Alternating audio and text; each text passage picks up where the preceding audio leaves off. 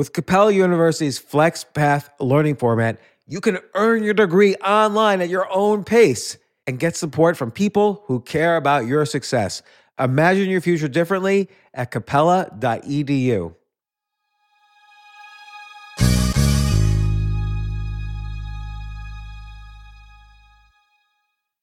Sometimes it takes a different approach to help you unlock your true potential. With Capella University's game changing FlexPath learning format, you gain relevant skills you can apply to your career right away. Earn your degree from an accredited university and be confident in the quality of your education. Imagine your future differently at capella.edu. Capella University is accredited by the Higher Learning Commission. Learn more at capella.edu/slash accreditation. This isn't your average business podcast, and he's not your average host. This is the James Altucher Show. Today on the James Altucher Show. Are you the hero in your own story? The arc of the hero is a structure for storytelling that has existed for thousands of years. The Bible has it, the Bhagavad Gita in, in for Hinduism has it, Star Wars has it, Harry Potter has it, and your life has it. But what's really interesting, and I talked with Jason Feifer, the editor in chief of Entrepreneur Magazine, I talked with Jason Feifer about how even careers and negotiations and sales and podcast, everything has the arc of the hero in it. We took look at it from more of a business context, how it can be used to solve problems, start businesses, how it can become a part of your thinking that the arc of the hero is your business following that structure. Does a problem, does a negotiation with your boss have that structure? So, such a valuable point to take these really general principles and apply them to the specifics in your life to make your life better. Plus, as always, when I do a podcast with a good friend, we have stories, we update. I almost always update with friends now, only on the podcast. Like when you're hearing me talk to Jason, he's a good friend of mine. He's been on the podcast a bunch of times. The only time we update is when we're sharing our updates with everybody, and we're always talking about the latest ideas he's working on or that I'm working on. I learned a lot in this podcast. I hope you will as well.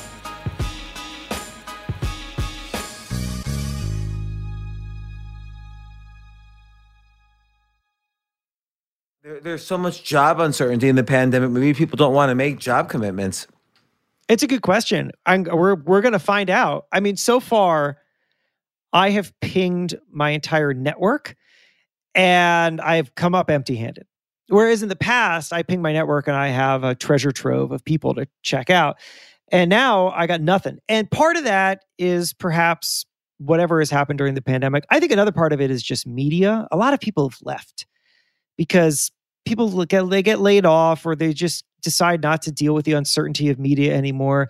And they discover this thing that i always tell my friends when they're deciding whether or not to stay in media which is i say your market value is bigger outside of this industry than in. Like you're holding on to an abusive relationship a relationship where you feel like you need this and you've been in it so long and they're not going to treat you that well and they know that you'll stick around because you feel like you need it. But you know what? If you just decide that it's time for a bit of an identity shift and you're okay not working at some cool brand and writing stories and instead going off and doing something else of which there are many other cool things in the world to do then go go. Like, don't stick around in some place that doesn't pay you well and like gives you crappy hours just because it's Yeah. it's your identity. Just because it's been your identity for a while, like that is not a reason to stay somewhere.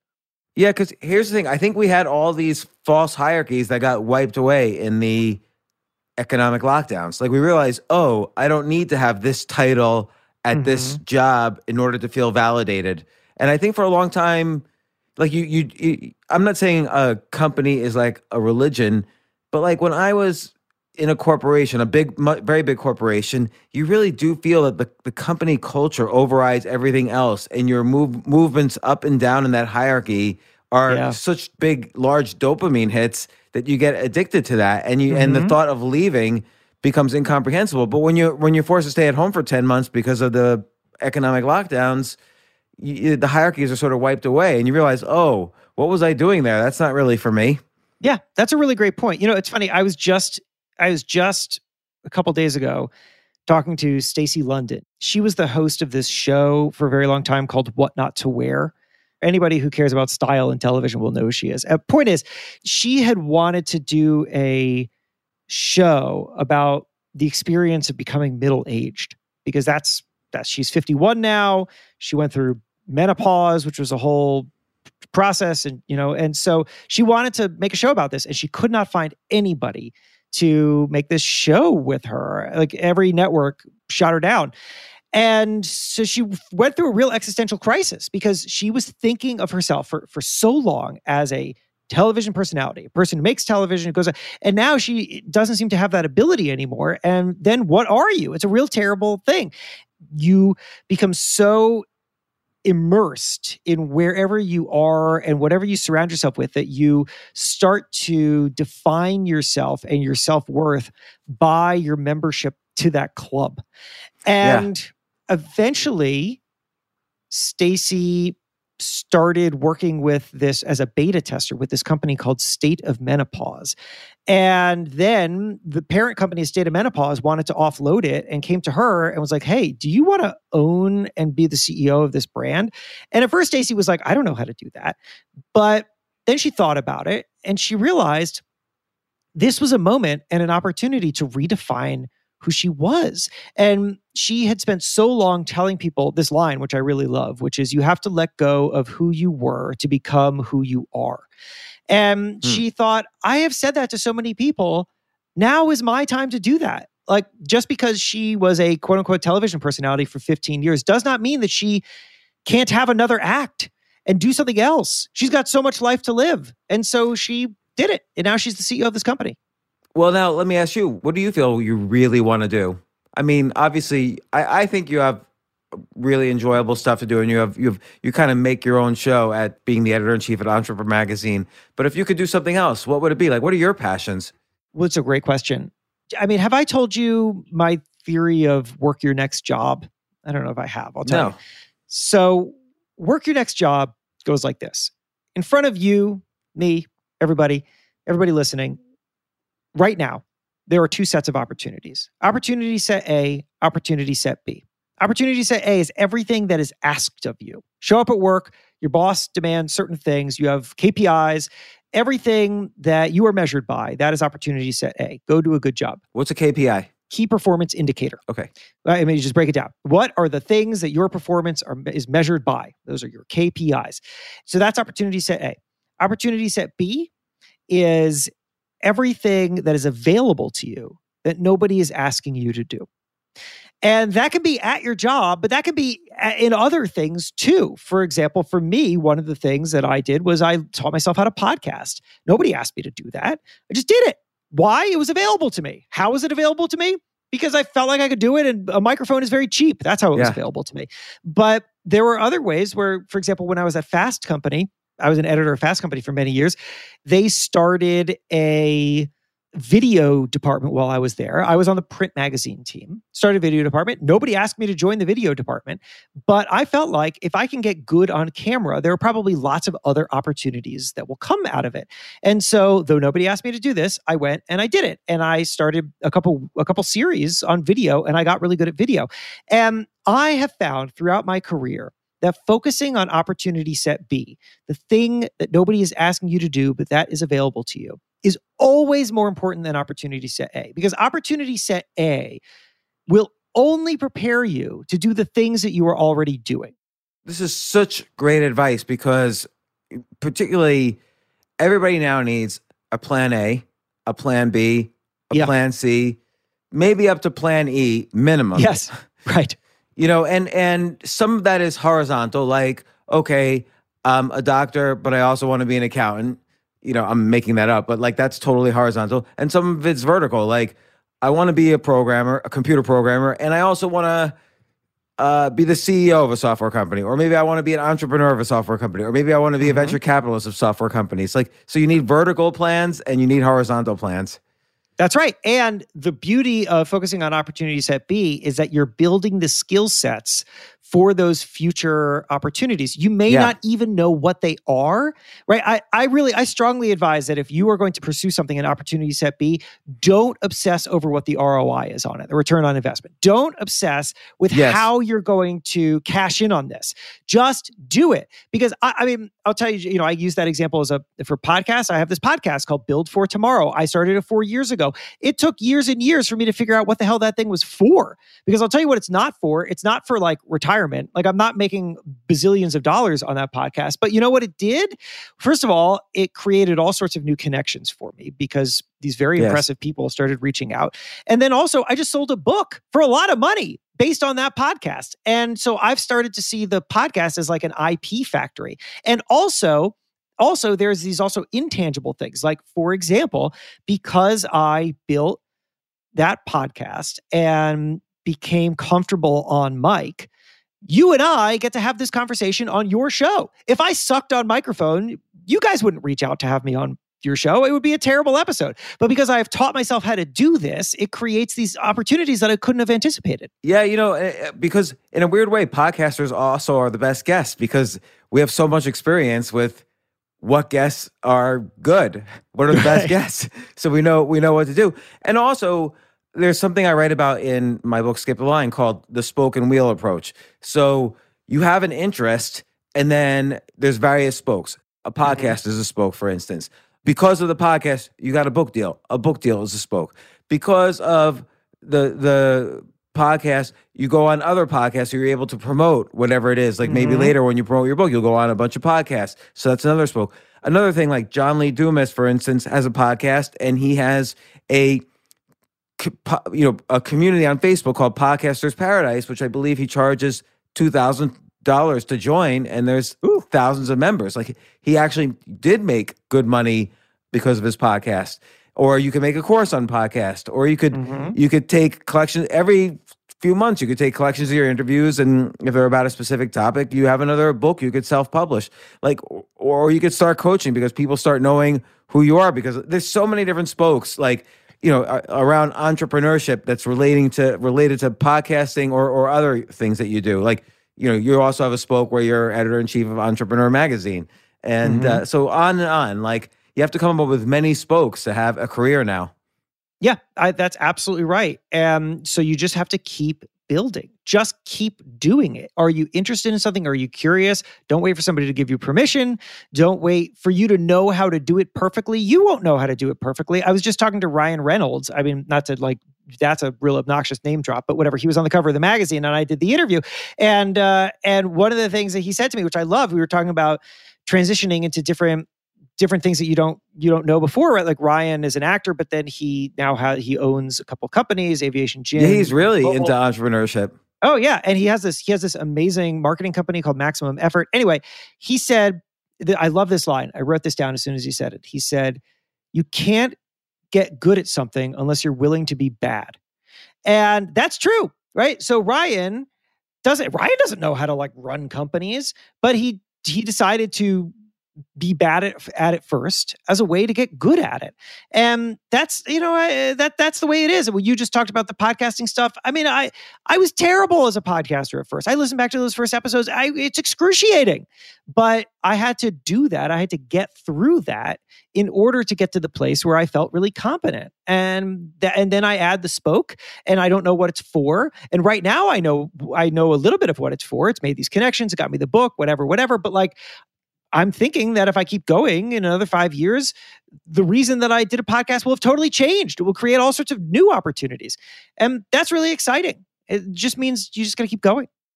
Yeah, definitely like the shape of career is going to be interesting going forward. Like people are going to have to start thinking this way that it's not just rising up in the job, it's creating these additional skills and opportunities. That's very good advice. And Mm. so so on Clubhouse the other day, you were talking about best practices for pitching ideas, for negotiating, and you're connecting it all in this interesting way to the hero's journey. And I wanted to Yeah. talk about that. So so Yeah.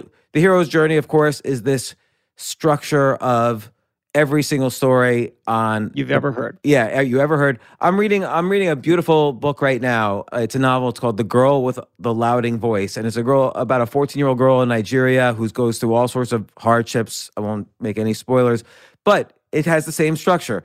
A reluctant hero gets a call to action that can't be ignored. You know, starts to go on the journey, the journey of the hero, mm-hmm. has more increasingly difficult problems, and along the way meets both compatriots who help her or him and you know potential enemies at each layer of problem until finally the biggest problem of all happens it somehow gets resolved with the help of these you know friends she's developed along the way and, and mentors and so on and then she comes back to tell the tale and Right. that's roughly you know and we can fit that into star wars the bible this book i'm reading harry potter you can fit it into if you want to write a novel think in terms of the arc of the hero and there, there's lots more to it i, I kind of give the the broad strokes I'll boil it down even further for, Okay. for somebody. The hero's journey is three steps. Step one, hero sets out to do something. Step two, there is a setback. Step three, hero overcomes. That's it. That's every story right there. That's the whole thing. i'm going to just throw in that the fact that the hero is reluctant in the beginning or there's some problem that prevents the hero from going on the adventure so in star wars luke's uncle didn't want him to leave the planet in the bible it took a while for jesus to be baptized and he had his 40 days in the desert he was a little he was a little um, i don't want to say scared but he was a he needed more instruction from from god to Sure. set forth uh in harry potter you know the guy was harry potter was like basically abused by his family and and you know that kind of makes you reluctant almost automatically like you're afraid to kind of step out Mhm. uh, and and on and on. So I'll, I'll Right. add that. And I never really So- understood the the final part, which is to come back to tell the tale. But I guess when you hear the tale, it's someone's telling it. So uh, somebody right yeah, yeah. that's a good point. Right um right and so people may be listening to this and they're wondering well what the hell does this have to do with careers or anything? And the answer is that we have to be the best tellers of our own story. Nobody else will tell our story for us or certainly nobody will tell it better than we can. And i think that at all times whether we are applying for a job whether we are trying to build relationships whether we are trying to convince people or earn their trust, whatever it is, we, we have to, the, we do that through story and we get people to understand us through story. And this is a one very simple, straightforward way in which this happens, which is that people will pitch me their story for coverage or whatever, right? Like that's one way in which somebody is very literally trying to tell their story. But I hear it in so many other ways too. Here's the problem that entrepreneurs and everybody, I, I mean, I should broaden this out. I mean, entrepreneurs do this, but everybody does this. Everybody does this. And that is that instead of telling their story as a hero's journey, I set out to do something, there was a setback, I overcame. Instead, they try to skip step two and they just tell this story. I set out to do something, I succeeded. Step one, step three. You skip step step two. Hmm. And I understand why they do that. They do that because they feel like step two is vulnerable and shows their weaknesses. And if you're going out and meeting people, maybe you don't want to lead with your weaknesses and your mistakes. You don't want to introduce the idea to them that something about you might not be perfect. But I am here to tell you, and I mean, James, you live and breathe this because of the amount of openness that you have about your own journey and your many setbacks. People relate most to part two. Like, in fact, part two is the only part that is actually broadly relatable because most people are not going to set out to do what you tried to do. That's step one. And most people will not have succeeded in the way that you did. That's step three. But everybody will have had some kind of setback. Everybody has some emotional journey, something that didn't go right. And that's the part where they can connect with you. And if you leave that part out, you are literally killing the on ramp to yourself. You are shutting people out of you and your story. And that's how you lose people. That's how certainly people lose my interest. And I see it happen all the time. Yeah, you know, and and unpacking that, it reminds me of the Ryan Reynolds quote that anything worth doing is going to be difficult. You're going to Yeah. fail. There's going to be setbacks. You know, I always tell people if I just wanted to be happy, I would watch TV all day. I love television. There's great stories on television. There's thousands of hours of TV that looks great that I haven't watched. Yeah. But it's not a, a- people think, "Oh, you got to be happy all the time. Do what you love." If you do what you love, you're going to be miserable about 50% of the time. Let's say and I always say like as an example, let's say you love tennis.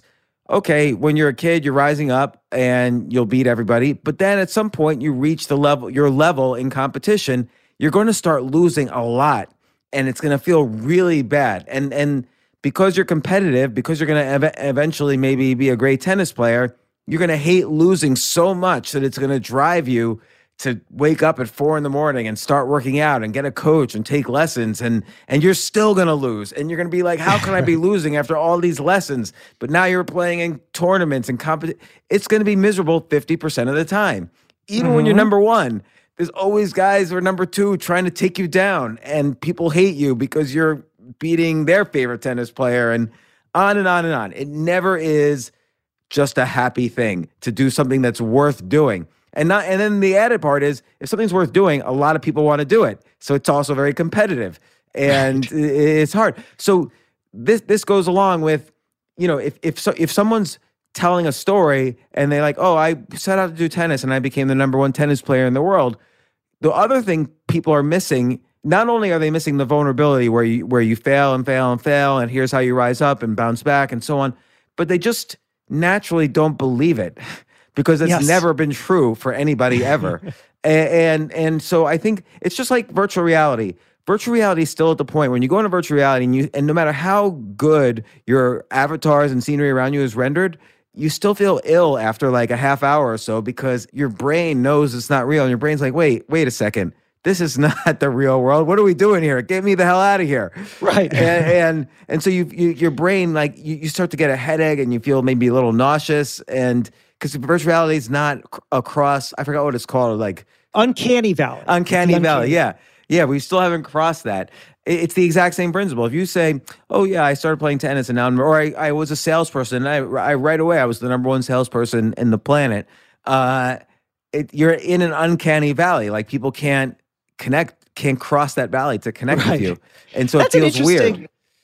That's a very interesting. I've never thought about a different way of looking at un, the uncanny valley like that. So, so for for people who can't like picture the uncanny valley, I mean, the, the uncanny valley is is it's when something looks real. I mean, there's probably a broader definition of it, but where it's often used is in describing, for example, what what a movie or video game looks like when people were animating human figures but it didn't look quite human it looked like pretty close so it was it was more realistic than a cartoon, but not so realistic that it was an actual human. And so it exists in this weird, uncanny valley. And so if you saw that that Tom Hanks Christmas movie, uh, there, there was there was a train. I can't remember what it was. a Oh, That couple years ago. yeah Oh my god! I mean, that thing gives me nightmares. That I saw that. Uh, So uh, because because it was almost real, but not real enough, and so the characters just look kind of like undead.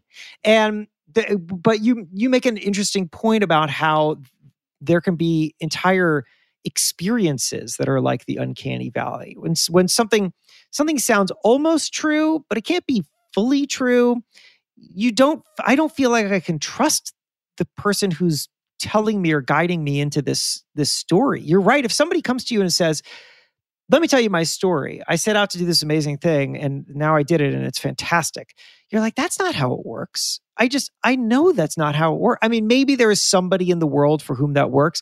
I don't know. Did LeBron James have a lot of setbacks? I don't I'm not sure. But but most people that's not it. That's not it. And so if that's the story that you're going to tell, you're creating an environment in which people know something is missing. And the last thing that you want when you are telling your own story is for it to feel like you're holding something back, that you're hiding something. Because Yeah. that's that's when nobody trusts you. and look and this is this is related to negotiation this is related to sales like you know for instance if you say look if you do this strategy you're going to make a million dollars that's like step one and step three you, you- you're, you're leaving out step two step two in, in, in persuasion might mean answering the objections like uh, you know no strategy works perfectly forever so what you have to address that or else they're going to think it it, rather than you. So part of the Yeah. uncanny valley is your brain is going to fill in the gaps and it's going to do it unpleasantly. So it's better for you to Mm. control the the narrative. The other thing is is that and I had this conversation with Robert Cialdini. You know, one of the points of influence and persuasion that he brings up in his book is that you have to create a feeling of scarcity. But I hate when people say, you know, particularly when it's a digital product, like, you know, buy my blah blah blah now because there's only three days. we- We're running out of. Ugh, I hate that. Yeah, because it's it's digital. You never run out. And he made a really great point, which is, you know, how you make something like that scarcity is you t- explain why you're unique, why your thing is unique, and that's scarce. Your uniqueness is Mm. scarce, and so I I still don't know quite how to translate that to sales, but I thought that was a beautiful concept. That it is true. Your story is unique, but you have to be able to express that uniqueness in an authentic way. And step two in this, your setbacks is is a your setbacks are your like your fingerprint. Trying to be great at tennis and succeeding at tennis, that's not a fingerprint because many people have done it. But your unique, your setbacks themselves, what kept you from being the top, that's a fingerprint. That's unique. Yeah, that's right. Uh, I mean, so what you, I mean, as you're searching for how to how to lock that into into like sales and and and, negotiation and all that is, I I think well one of the things that I always think about is how you can't ask for an opportunity you have to be the opportunity so Hmm. the more that you come to somebody with a very clear understanding of how you are the perfect opportunity for them then the what the scarcity is that you might walk away. You might be too busy or you they might say no to the right opportunity and then they're left with nothing. So the more i mean i hate when people come to me and they ask me for an opportunity. Can can you promote my whatever?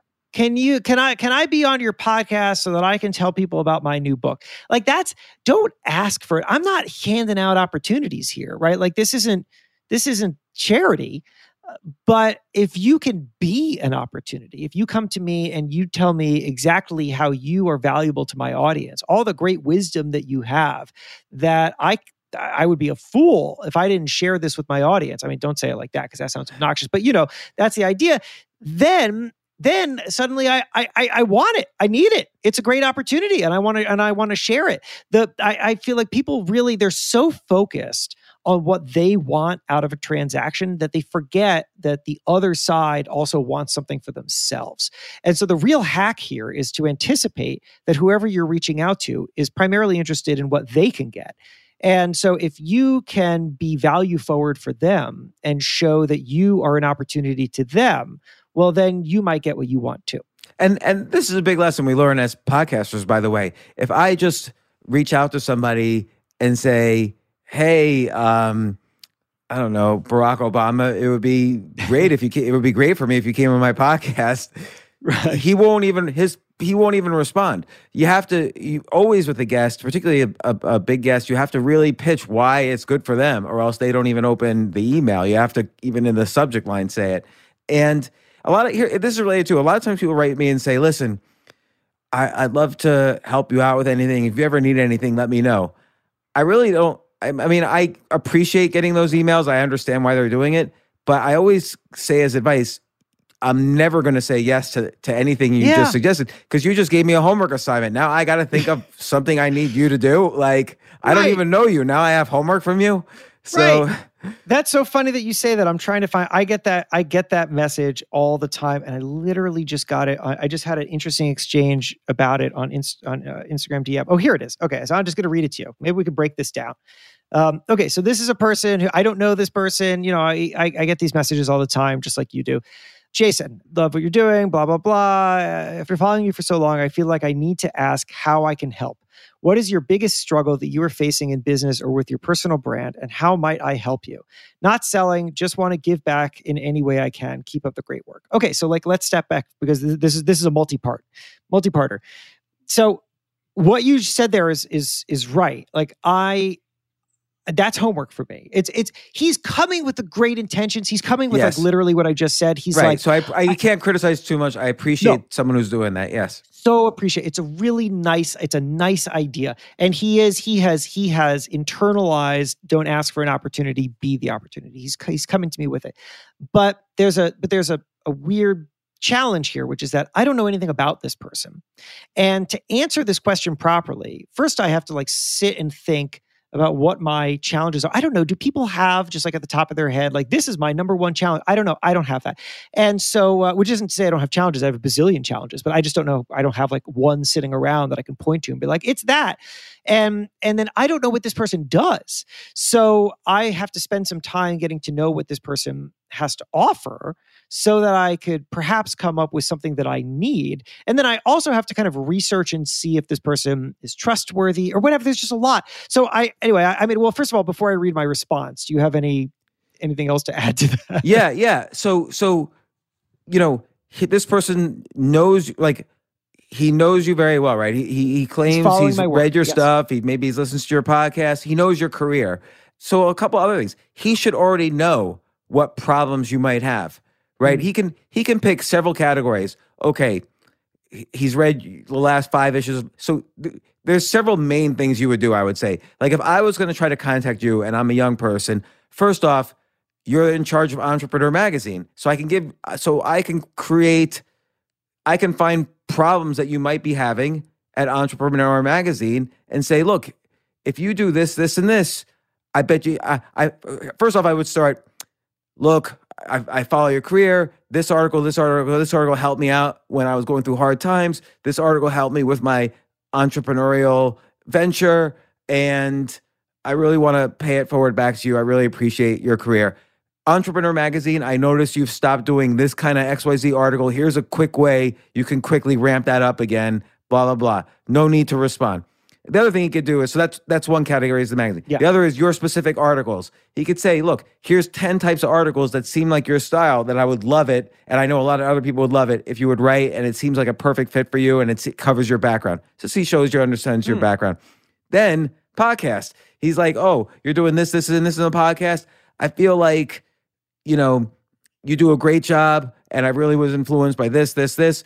Perhaps you could do cover this topic or maybe um you could ask a kind of common question to each you know i would i would want to know this from each one of your guests like you know what what were they like as a baby or whatever i don't know you know sure. but he should he should offer you solutions and not have any expectations of response that's that's yeah. how I break it down a little further. Particularly since he claims he knows you and you and he likes you enough, some, so somehow you've inspired him. I'd want to mm-hmm. know why, and and then what he was going through that he needed the inspiration, and then I want as you're saying, you know, he needs to fill in the gap and be the opportunity.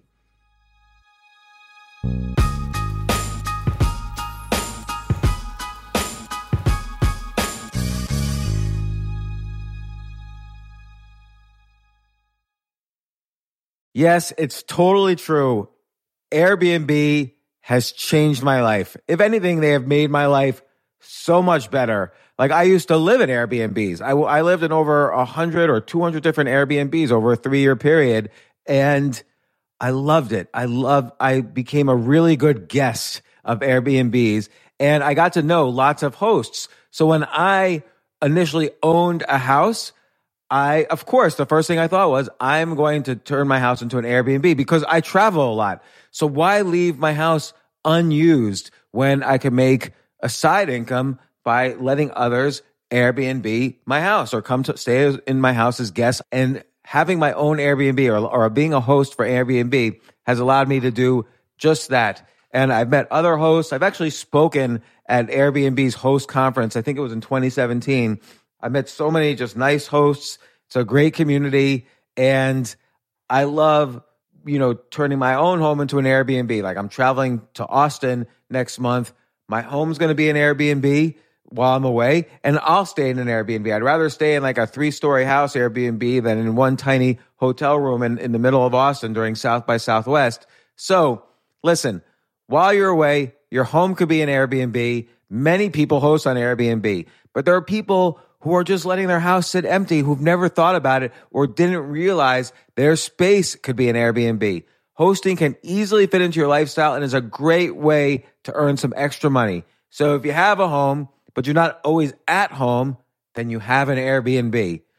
Your home might be worth more than you think. Find out how much at airbnb.com/slash host.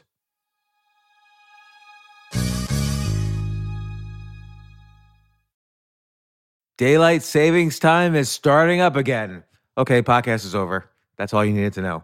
But why do we have uh, daylight savings time? Answer to give us more daylight from March through November. By setting your clocks forward, it may feel like there are more hours in the day that initial when we initially start daylight savings. But if you're hiring, it doesn't necessarily help you find qualified candidates for your roles any sooner. There's only one way to do that, ZipRecruiter. And right now you can try it for free at ziprecruiter.com slash James. ZipRecruiter works around the clock to find qualified candidates for you. Once you post your job on ZipRecruiter, they send it to 100 plus job sites so you reach more of the right people.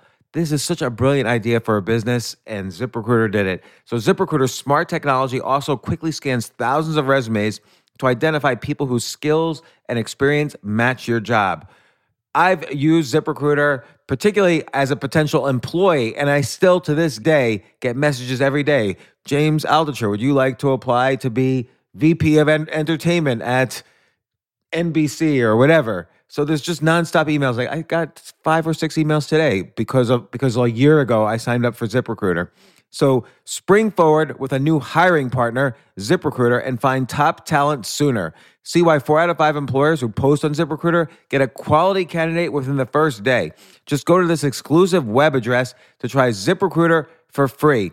ZipRecruiter.com slash James. Once again, that's ziprecruiter.com slash James. ZipRecruiter, the smartest way to hire.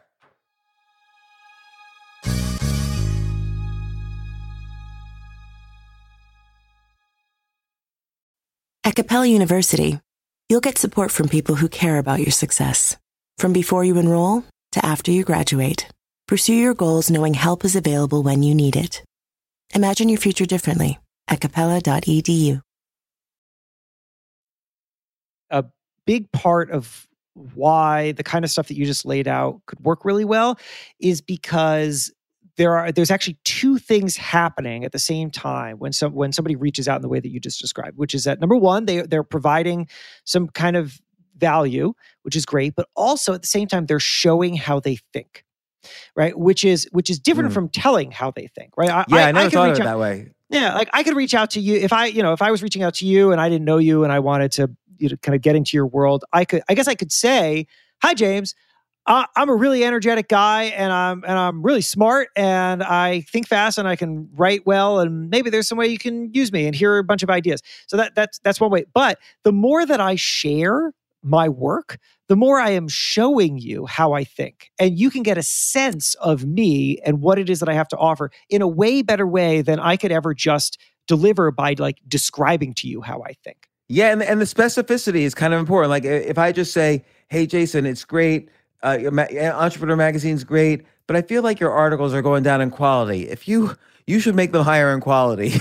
like that is too broad. Like he should, right. you know, and also the wrong way to deliver it, obviously. But um, right. uh, I would say this this one concept and idea that we're talking about has made me so has created so many opportunities in my life, starting from 1989 to even just this past year. It's like always, it's like opportunity 101. It's the fundamentals of creating opportunities for yourself.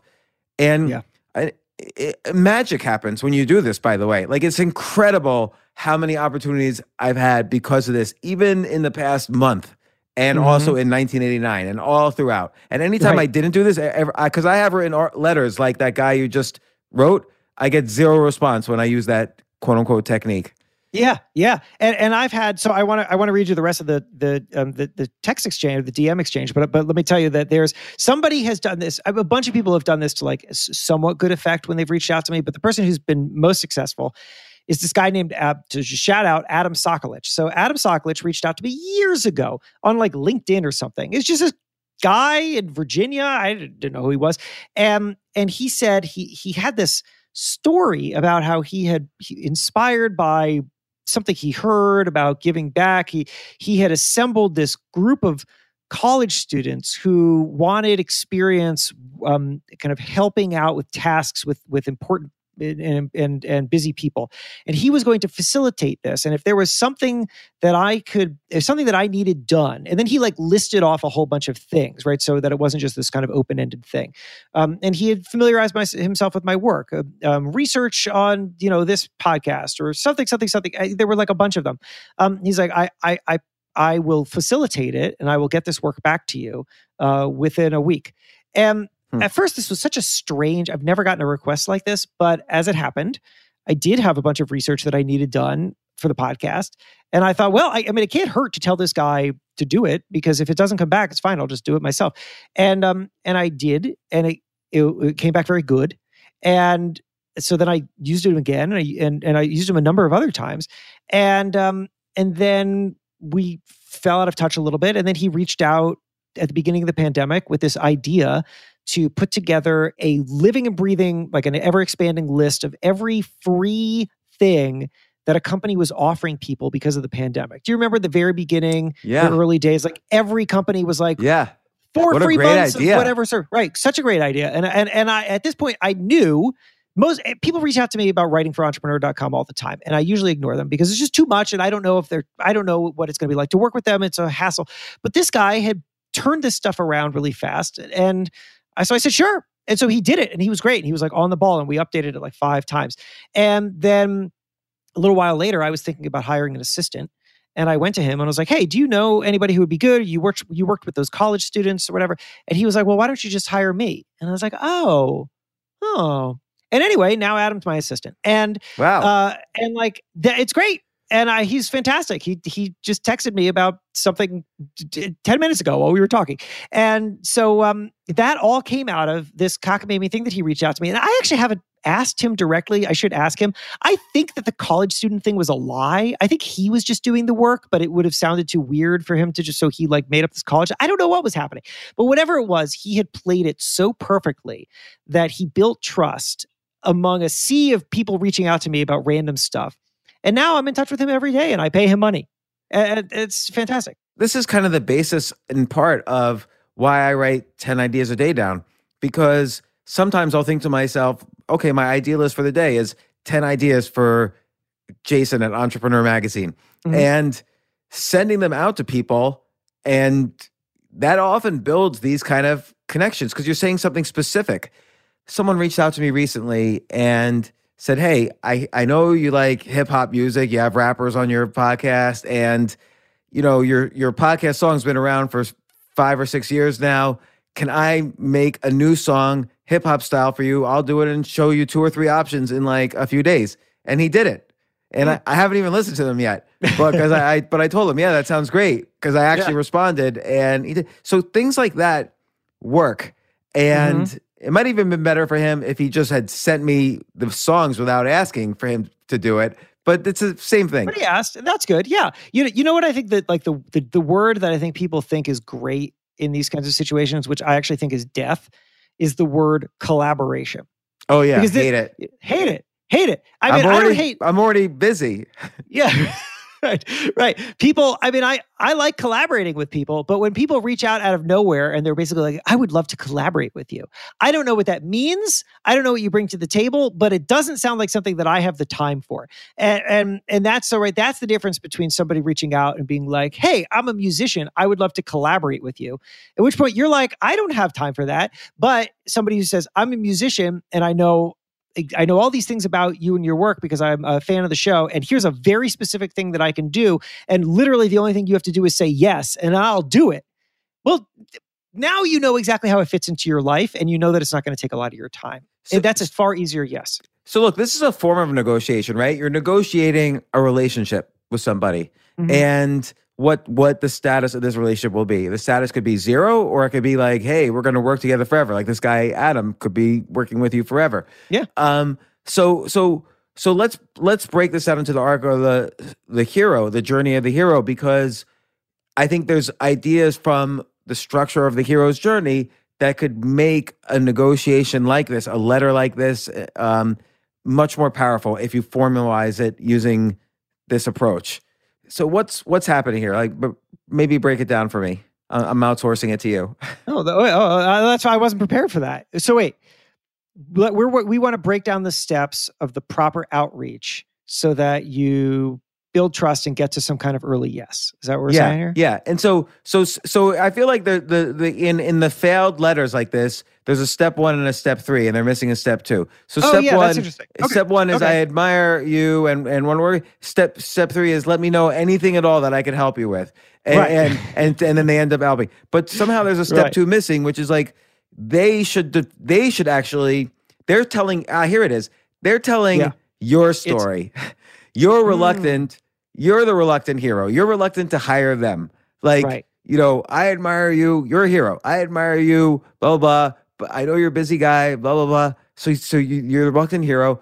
And then the call to action is they want you to hire them, but you have setbacks, and they need to solve. They need to actually tell what your story That's will right. look like with them as one of your compatriots through the story. So here it is. Right. Now I get it. Totally. You're totally right. The answer is that you have to do the work for them. Like that's what's missing is that you have to do the work for them.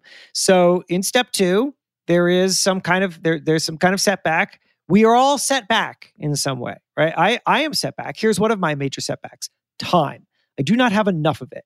I'm constantly set back every day because I do not have enough time. So one of the things that Adam was able to provide me was time. He takes things off of my plate. He does them. That gives me time.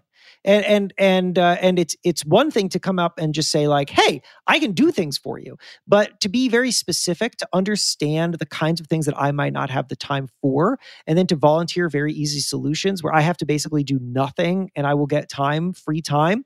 That's that's unbelievable, right? That's really powerful. So in contrast to that, because I I think 25 minutes ago promised that I would get to the end of this DM, let, I would just read you the rest, and then we can because I think it fits into what you're asking here.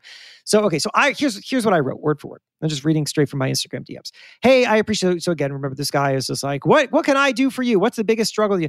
I wrote, hey, I appreciate that, uh, and the nice offer. I don't really know how to answer, in part because I don't have some pressing thing that I've been waiting for someone to swoop in and help with, but also because I don't know what you offer.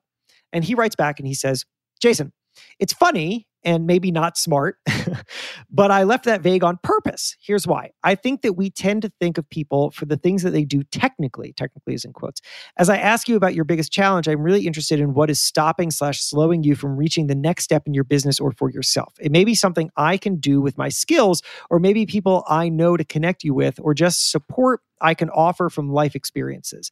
I really appreciate all your insights over the years. Would okay, blah blah blah. So anyway, um, so this is interesting, and again, I, he's coming from the right place.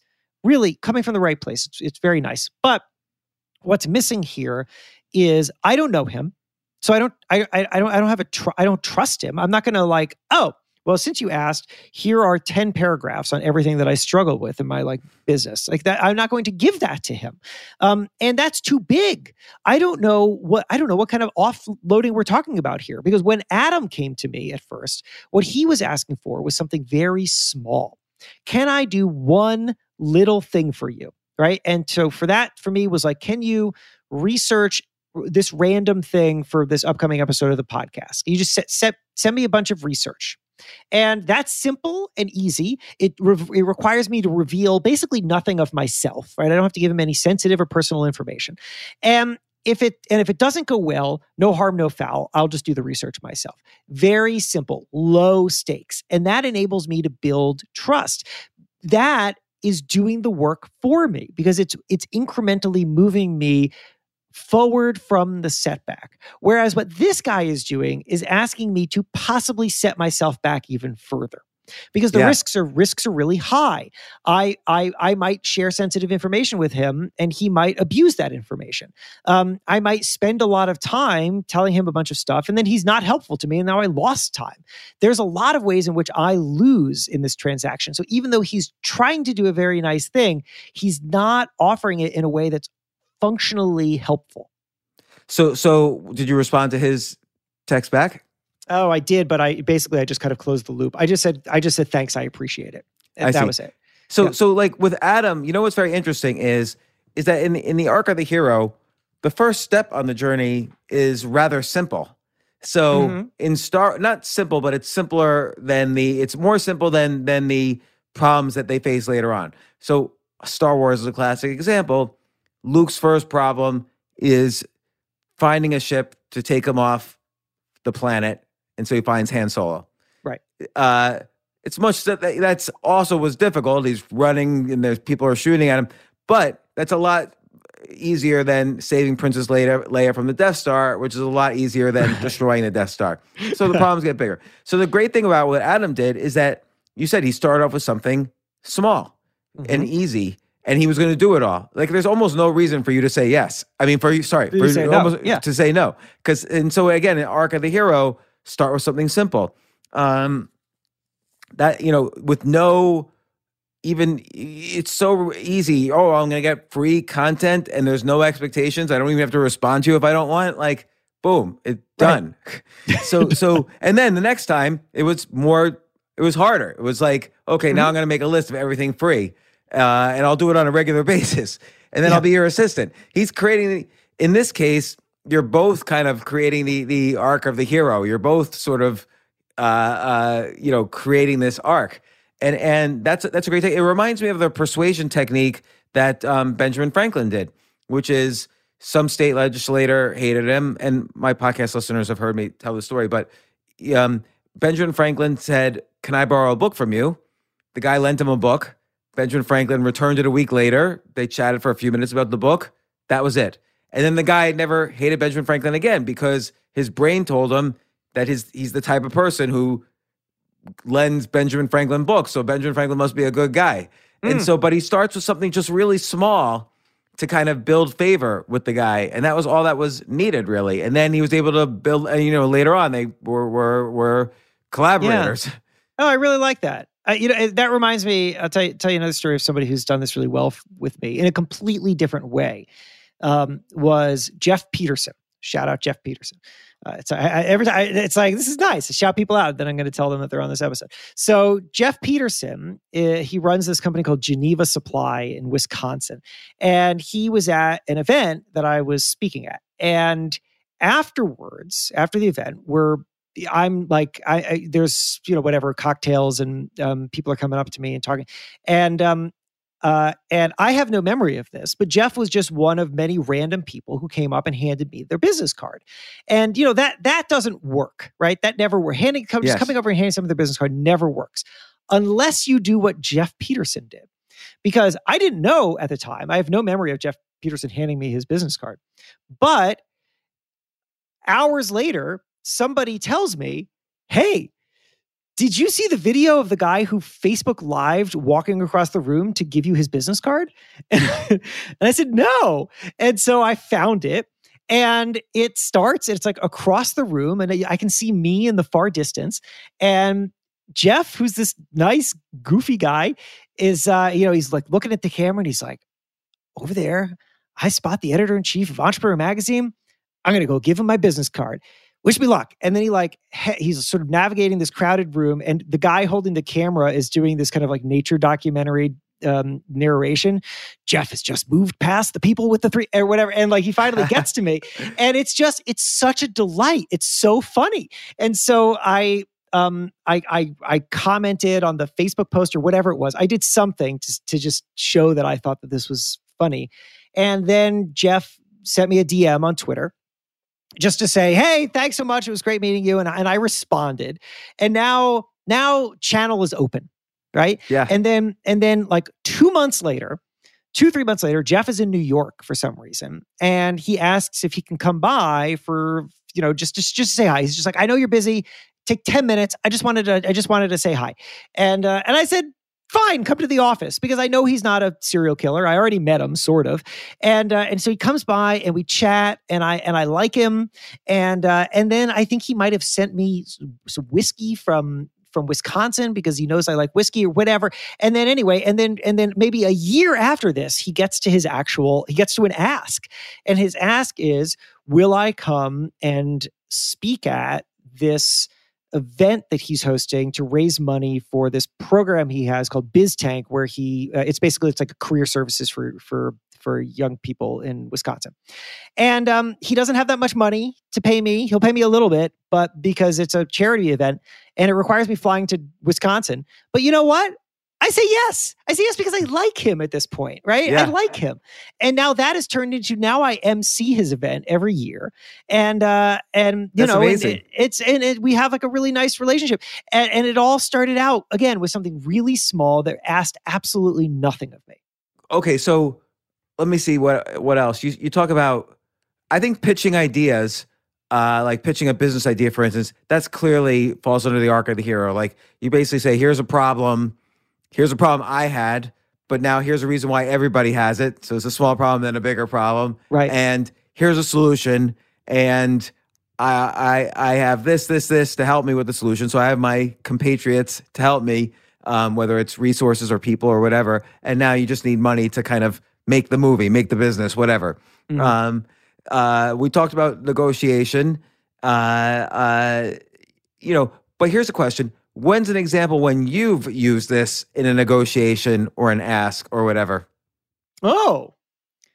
Oh my gosh.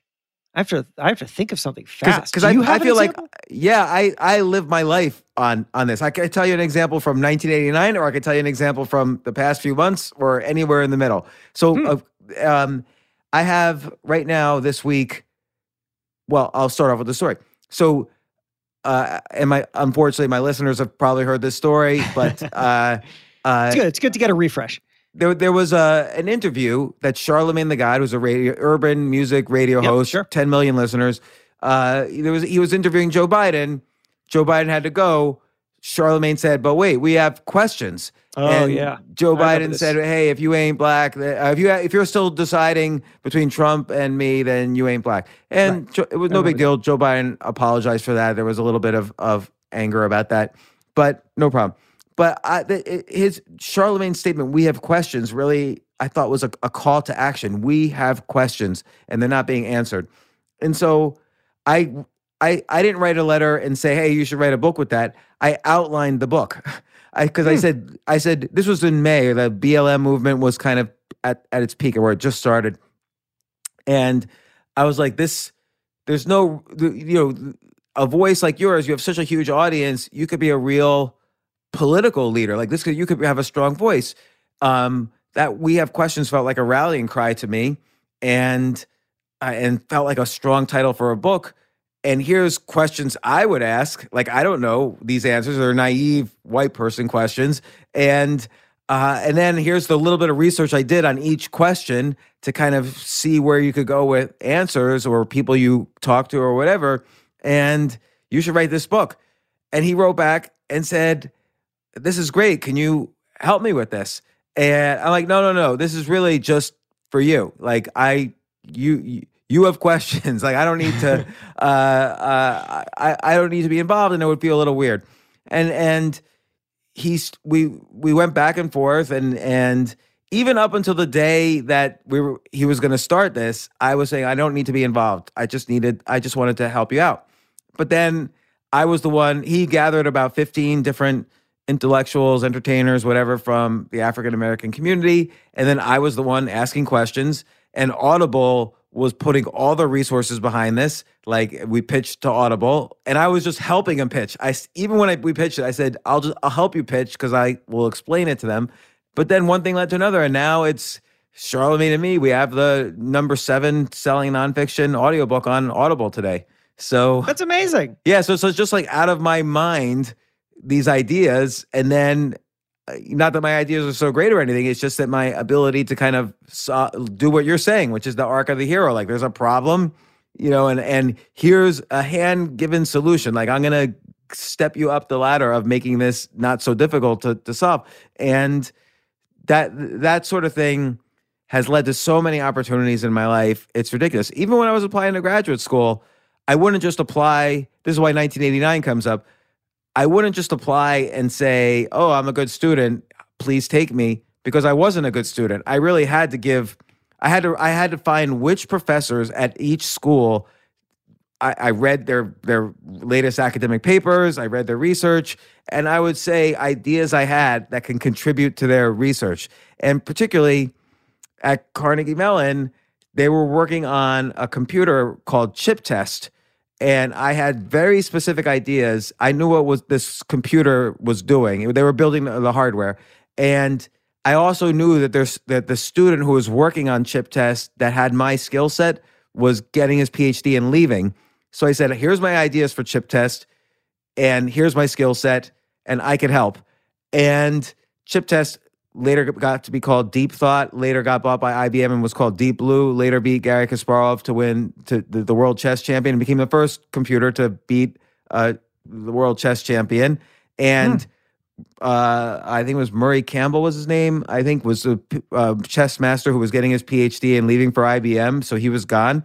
And so, and I had this idea of how a chess computer should skip a move every now and then to see if it loses, and that could be a good way to make a faster search. But anyway, um, that was the only graduate school that accepted me, and it was the best graduate school I applied to. Every other graduate huh. school, because I was not, I did not have good grades. So every other graduate school turned me down. But this one, where I researched very specifically and offered a solution uh, to many of their problems, uh, and then and then that was they they put me in the my office mate was was Chip Test later Deep Blue, so wow. and then IBM offered me a job for the same reasons, but I turned that one down. I love I, those stories are fantastic. Uh, I mean, I, I, I so I I mean, man, I don't know how to compare, but I will. My one of my moments, I suppose, was when I was a community newspaper reporter because uh, that's how I started out in, in small town news, and I wanted to bridge into magazines, and I didn't really I didn't really know how. And I applied for this job at Boston Magazine because I, I, was working at a community newspaper in, in Massachusetts, and I didn't get the job. I, I, I went, I interviewed, and it, I wasn't qualified. I mean, I just wasn't qualified. I had no magazine experience. There was no reason to hire me for this job. Um, but they liked me because, you know, uh, hopefully I'm likable. And so the editor in chief calls me and says, Hey, you know, you didn't get the job. Uh, you know, I'm sorry, but look, it was really great. It was a great meeting. Um, and, uh, you know, let, let's stay in touch. And, you know, if you'd like, I'll put you in touch with the guy who did get the job. And, you know, I think a lot of people would not be interested in being in touch with the person who just beat them out for a job. But I said, great, because, you know, look, I understand. I, I, am a big fan of situational awareness. As we, we, one of my favorite phrases, situational awareness. Know where you are, right? And I understood where I was.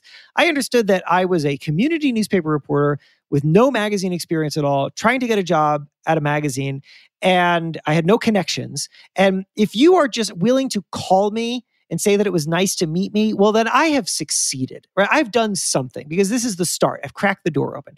So I say, yeah, of course send me that tell me who to reach out to and so when when jeff started as uh, as associate editor and entrepreneur at, at uh, at Boston Magazine, the job that I applied for, and uh, and um, I emailed Jeff immediately, and I was like, "Here are ten ideas," you know, not like not again, not ask for an opportunity, be the opportunity, right? Yeah. So I'm I'm thinking, I'm not what I'm not thinking is, uh, hey Jeff, you just started out. Do you need a writer? I can be a writer, right? Because that's a he, he's not gonna. That's not useful. But here's what I'm thinking: Jeff is just starting out. He doesn't have a ton of ideas because he just got to this magazine. I've got a bunch of ideas. I will send him non non-stop ideas. I'll do whatever he needs. I will be the most useful person in his orbit. And and and what a great time to start because he just showed up and he's got nobody else in his orbit. And uh, so he responded, and I can't remember what he did. I can't remember if he said yes to my ideas or or no or whatever he did. But it, but I got the door open, and I just kept sending ideas to the point where over the course of the next like year and a half, I was in his section every single month. I, I wrote something every month, and and I and I went from being the guy who you could guarantee would just send you a bunch of ideas to the guy who would knock out of the park any idea that you had, right? So, like, whenever they're sitting around thinking, hmm, I don't know, who should I send this to? Send it to Feifer. He will do it. I will do anything. And and I would send these crazy things. I, I went to a senior citizen dance and talked to people about getting STDs as senior citizens. That was so uncomfortable. Oh my God, that's such but a great idea. yeah, but I did I did it because it was, um, you know, and so um, my favorite story that I ever came up with uh, uh, over there, just this is a side note, but I'm just so proud of it. Like nobody's ever ever going to read this thing anymore because it's so old. So, um, all right. So Boston area code 617. Right. And here's a thing that people forget to do. They forget to, if you're at a big company, you pick up the phone and you start dialing and you forget to hit nine. uh, to go for an outside line. And so the first few numbers that you hit are going to ca- call somebody's extension, and then you're going to get, you know, you're just going to get like whatever person has those extensions. And I just had a hunch that anybody who works in Boston at a large company who has the extension either 161 for what at the beginning 1617 whatever the number is or 617 depending on how people dial probably gets internal calls all day long for people Yeah. who forget to dial 9 and um and I was like I bet there's a funny story to be done with this It's just all these people who suffer in silence because they got this extension that everyone accidentally dials and they loved it right they loved that story and um and so after a year and a half of this of me just being like I, like I just Wait, did they write that story?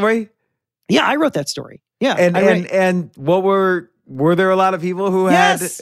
Yes. Every time I'd get on the phone with somebody. So what I would do is I just started calling companies and then just dialing that extension and then somebody would pick up.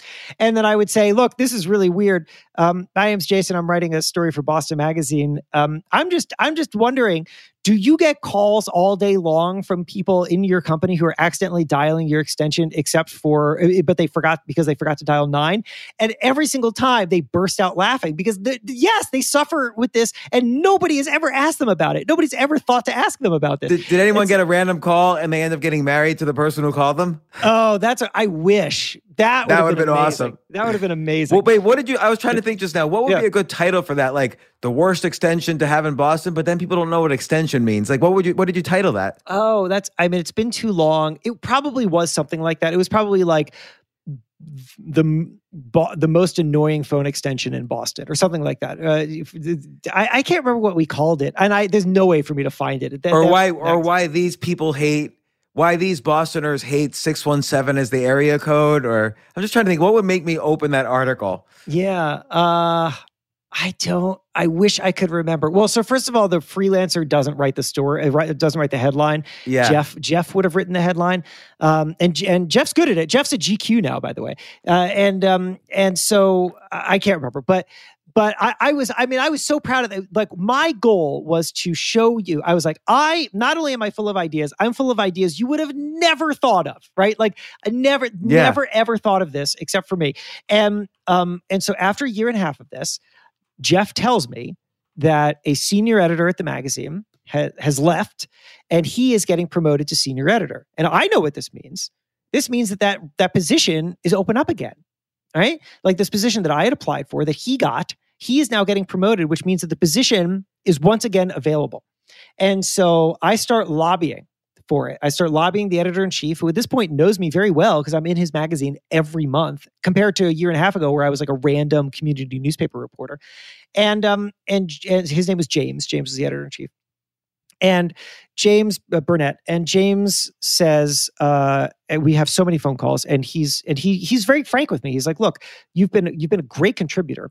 Um, the thing that I'm the thing the thing that makes me nervous is that this is a editing job. You have no editing experience, and you also haven't worked at a magazine." And I and I and I tried to convince him every way that I could that he I, I I would I would be the right person for him to hire, and I just wasn't sure that I was getting through to him. So decided to put it all on the line. I quit my newspaper job in in central Massachusetts. I moved out of my apartment in central Massachusetts. I got an expensive apartment down the block from Boston Magazine, and then I told James that I was ready for him to hire me.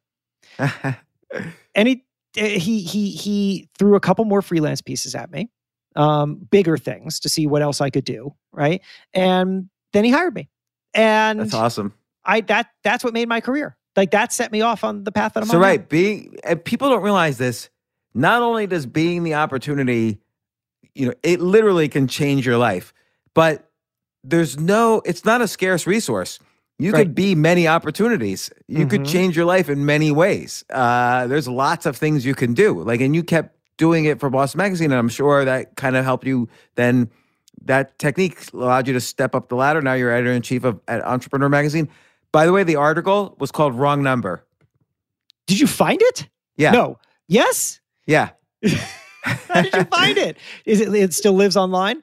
Yeah, it's in um uh, here I'll I'll I'll send you the link. Uh it's it, it's in bostonmagazine.com 2007 January 24th 2007. There it is. Two days after my birthday, and I will I, I will text it in the, in the chat here. Wow. That's amazing. I haven't seen this thing probably since 2007.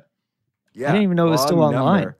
And and So and it's good because this was like a short piece. Like you you you had to do short pieces, so you're just identifying. What what you're doing here is you're identifying the issue. That's the story.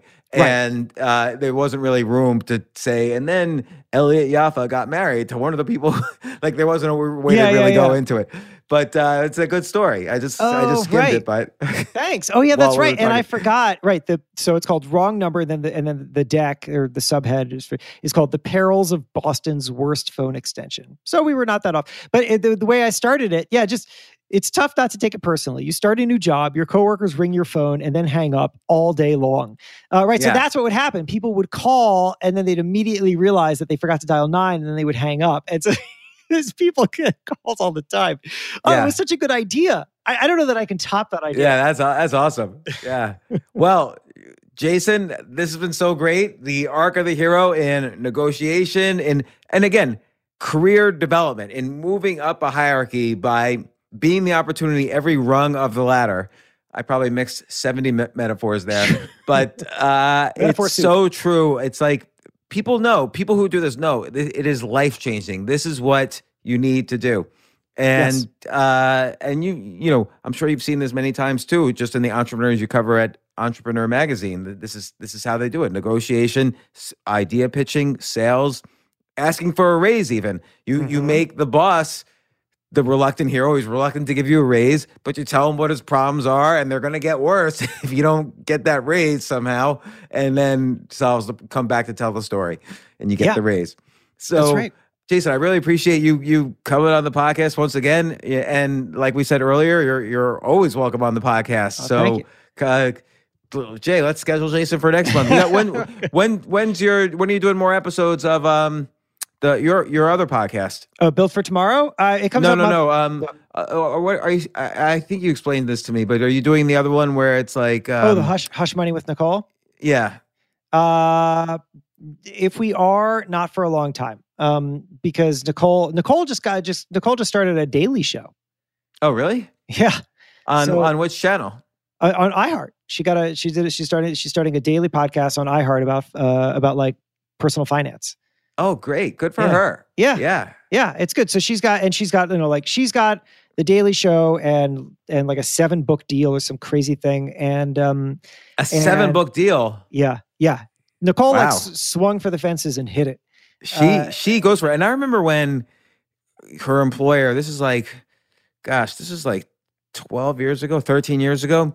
Her employer at the time, who I won't mention, was really trying to prevent her from doing these other things like book deals and stuff like that. They didn't they didn't want you know, Mm. I remember one time, this is sort of related to everything. I remember one time uh, I was writing articles for the Wall Street Journal, but I wasn't an employee, I was a columnist. And the editor in chief of the Wall Street Journal at the time asked me to breakfast. And he said, Listen, I have this big problem. All my employees, this is like 2007, all my employees are starting to get big on Twitter. And like all the reporters are starting to get big on Twitter and they're starting to ask for more money. I don't want them to be big on Twitter. You know, like how do I keep them? Should I prevent them from going on Twitter? And like that was the mentality. And to some extent, that's always the mentality of bosses. They don't want the employees to shine. They want the brand to shine. They don't Mhm. realize that brands, corporate brands are are disappear are dissolving into a collections of personal brands. And that's, right. really important to know, which maybe people know more now than in 2007. But I always thought that was just a strange reason for him to ask me to breakfast just That to is a very strange reason. yeah, complain uh, about his, his reporters actually being famous for the work they do. Did you do you feel like you I assume I, I I can I can assume the position you took. Did you do you feel like you convinced him to let his Well, well, my, my response there is to not laugh in his face, although I laughed later. But my my response to these things is always to say, I see the problem. Right. Um, but you know, maybe it's a good thing that their work is so good that they're getting renowned for it. And I don't know what you do about the salary thing, but uh, you know, maybe reframe how you're thinking about their fame because they're famous because of the work of people are loving the Wall Street Journal because of their work they're doing, and Right. so that's why they're also seeing what they have to say on on Twitter. I you know try not to view it as a bad thing, but I don't know what to do about the salary. I, I see your problem. You know, you have a limited budget, so I don't know. Yeah, Yeah, that's I, I that's I think that's really good advice, and it's it's funny. I mean, he was dealing he was struggling against a a, sh- a shift in power, but he didn't realize that. Of course, every shift can be can, comes with every shift is, is, has, has a mixed result. And I mean, for me personally, I mean, I, I don't put this on the podcast. We're still rolling, but I assume I'm not going to. No, no, I'm going to put this on the podcast. Oh, so, are you? So be careful what you say. Yeah. Oh, okay. All right. Well, in that case, um, so um, uh, well, I, I guess I'll still tell you. So, um, uh, so I. You know, what, so I'm an entrepreneur, which I'm a, I, I, I get a salary. I'm an employee of entrepreneur, um, and I and entrepreneur has been very, very um, very open in letting me pursue other things that make me money. So I, when I go and I speak, I I make that money, um, uh, right? Like an entrepreneur doesn't make that money. I mean, they can sell me, and I've done it, right? The companies will book me through them, and then entrepreneur gets the money. That's fine. Uh, but but I also book myself, and I get the money, uh, and I represent entrepreneur at the same time, so they're getting it. But I think that the reason I've never had this conversation with them, but um, but I think that the reason that they're very happy to do that is because, frankly, they don't have to. They don't have to keep like upping my salary significantly because because uh, ah, being yeah, being that's at being that's a at solution. entrepreneur. Yeah, it's a solution, and I'm So happy see- with it. It's a great. It's a it's a great relationship. I don't care about a raise at entrepreneur. I don't. I don't care about a raise at entrepreneur because the relationship at entrepreneur creates so much market opportunity for me elsewhere that that's more significant than a raise that I could get at entrepreneur. I'm happy to have that. That's fine. I should have given an answer that included something like that, which is that encourage them to go outside and get more opportunities Yes. and because of their newfound fame. Right. That would have been the real complete answer. But you're you're an editor in chief, he's an editor in chief, so you you you know So, so I was, yeah, because yeah, he's right, but- because he's worried, he's worried about, or he was worried about a loss of power at the journal. But you know, that's not, that's not the full story. There's still the, the journal is social proof that these reporters really need, and they can build their own brands and be good for the journal too, and be good for themselves. You just have to start thinking about your relationship with your employees in a different way. And I understand that that can be hard, but that can be really beneficial for everybody. And I love that that's the relationship that I have at Entrepreneur. the the one thing I was thinking too was, and this this this happens in every transition in generations, is that maybe because he wasn't using Twitter really, maybe he wor- was worried that he wasn't relevant and they were becoming more relevant than him, even though he Mm. was the boss. So he they were stepping out of the hierarchy to find relevance, but still using the Wall Street Journal as the vehicle. And so maybe he felt threatened a little bit too, and that was there was like maybe there was a deeper story. So I was wondering that in my head at the time. So I think that that confused me as to the as to how to Oh. answer. That's interesting. Yeah, and I was always maybe a little too diplomatic then, you know, because I was writing for them and I wanted to write more and and so on.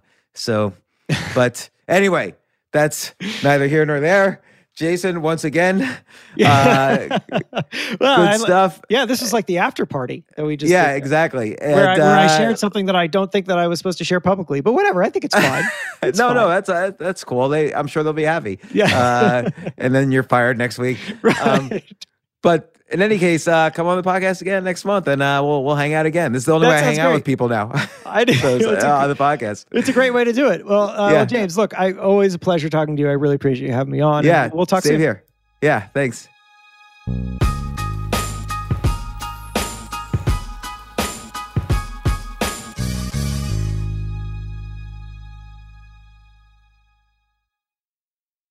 Sometimes it takes a different approach to help you unlock your true potential. With Capella University's game changing FlexPath learning format, you gain relevant skills you can apply to your career right away. Earn your degree from an accredited university and be confident in the quality of your education. Imagine your future differently at capella.edu. Capella University is accredited by the Higher Learning Commission. Learn more at capella.edu slash accreditation.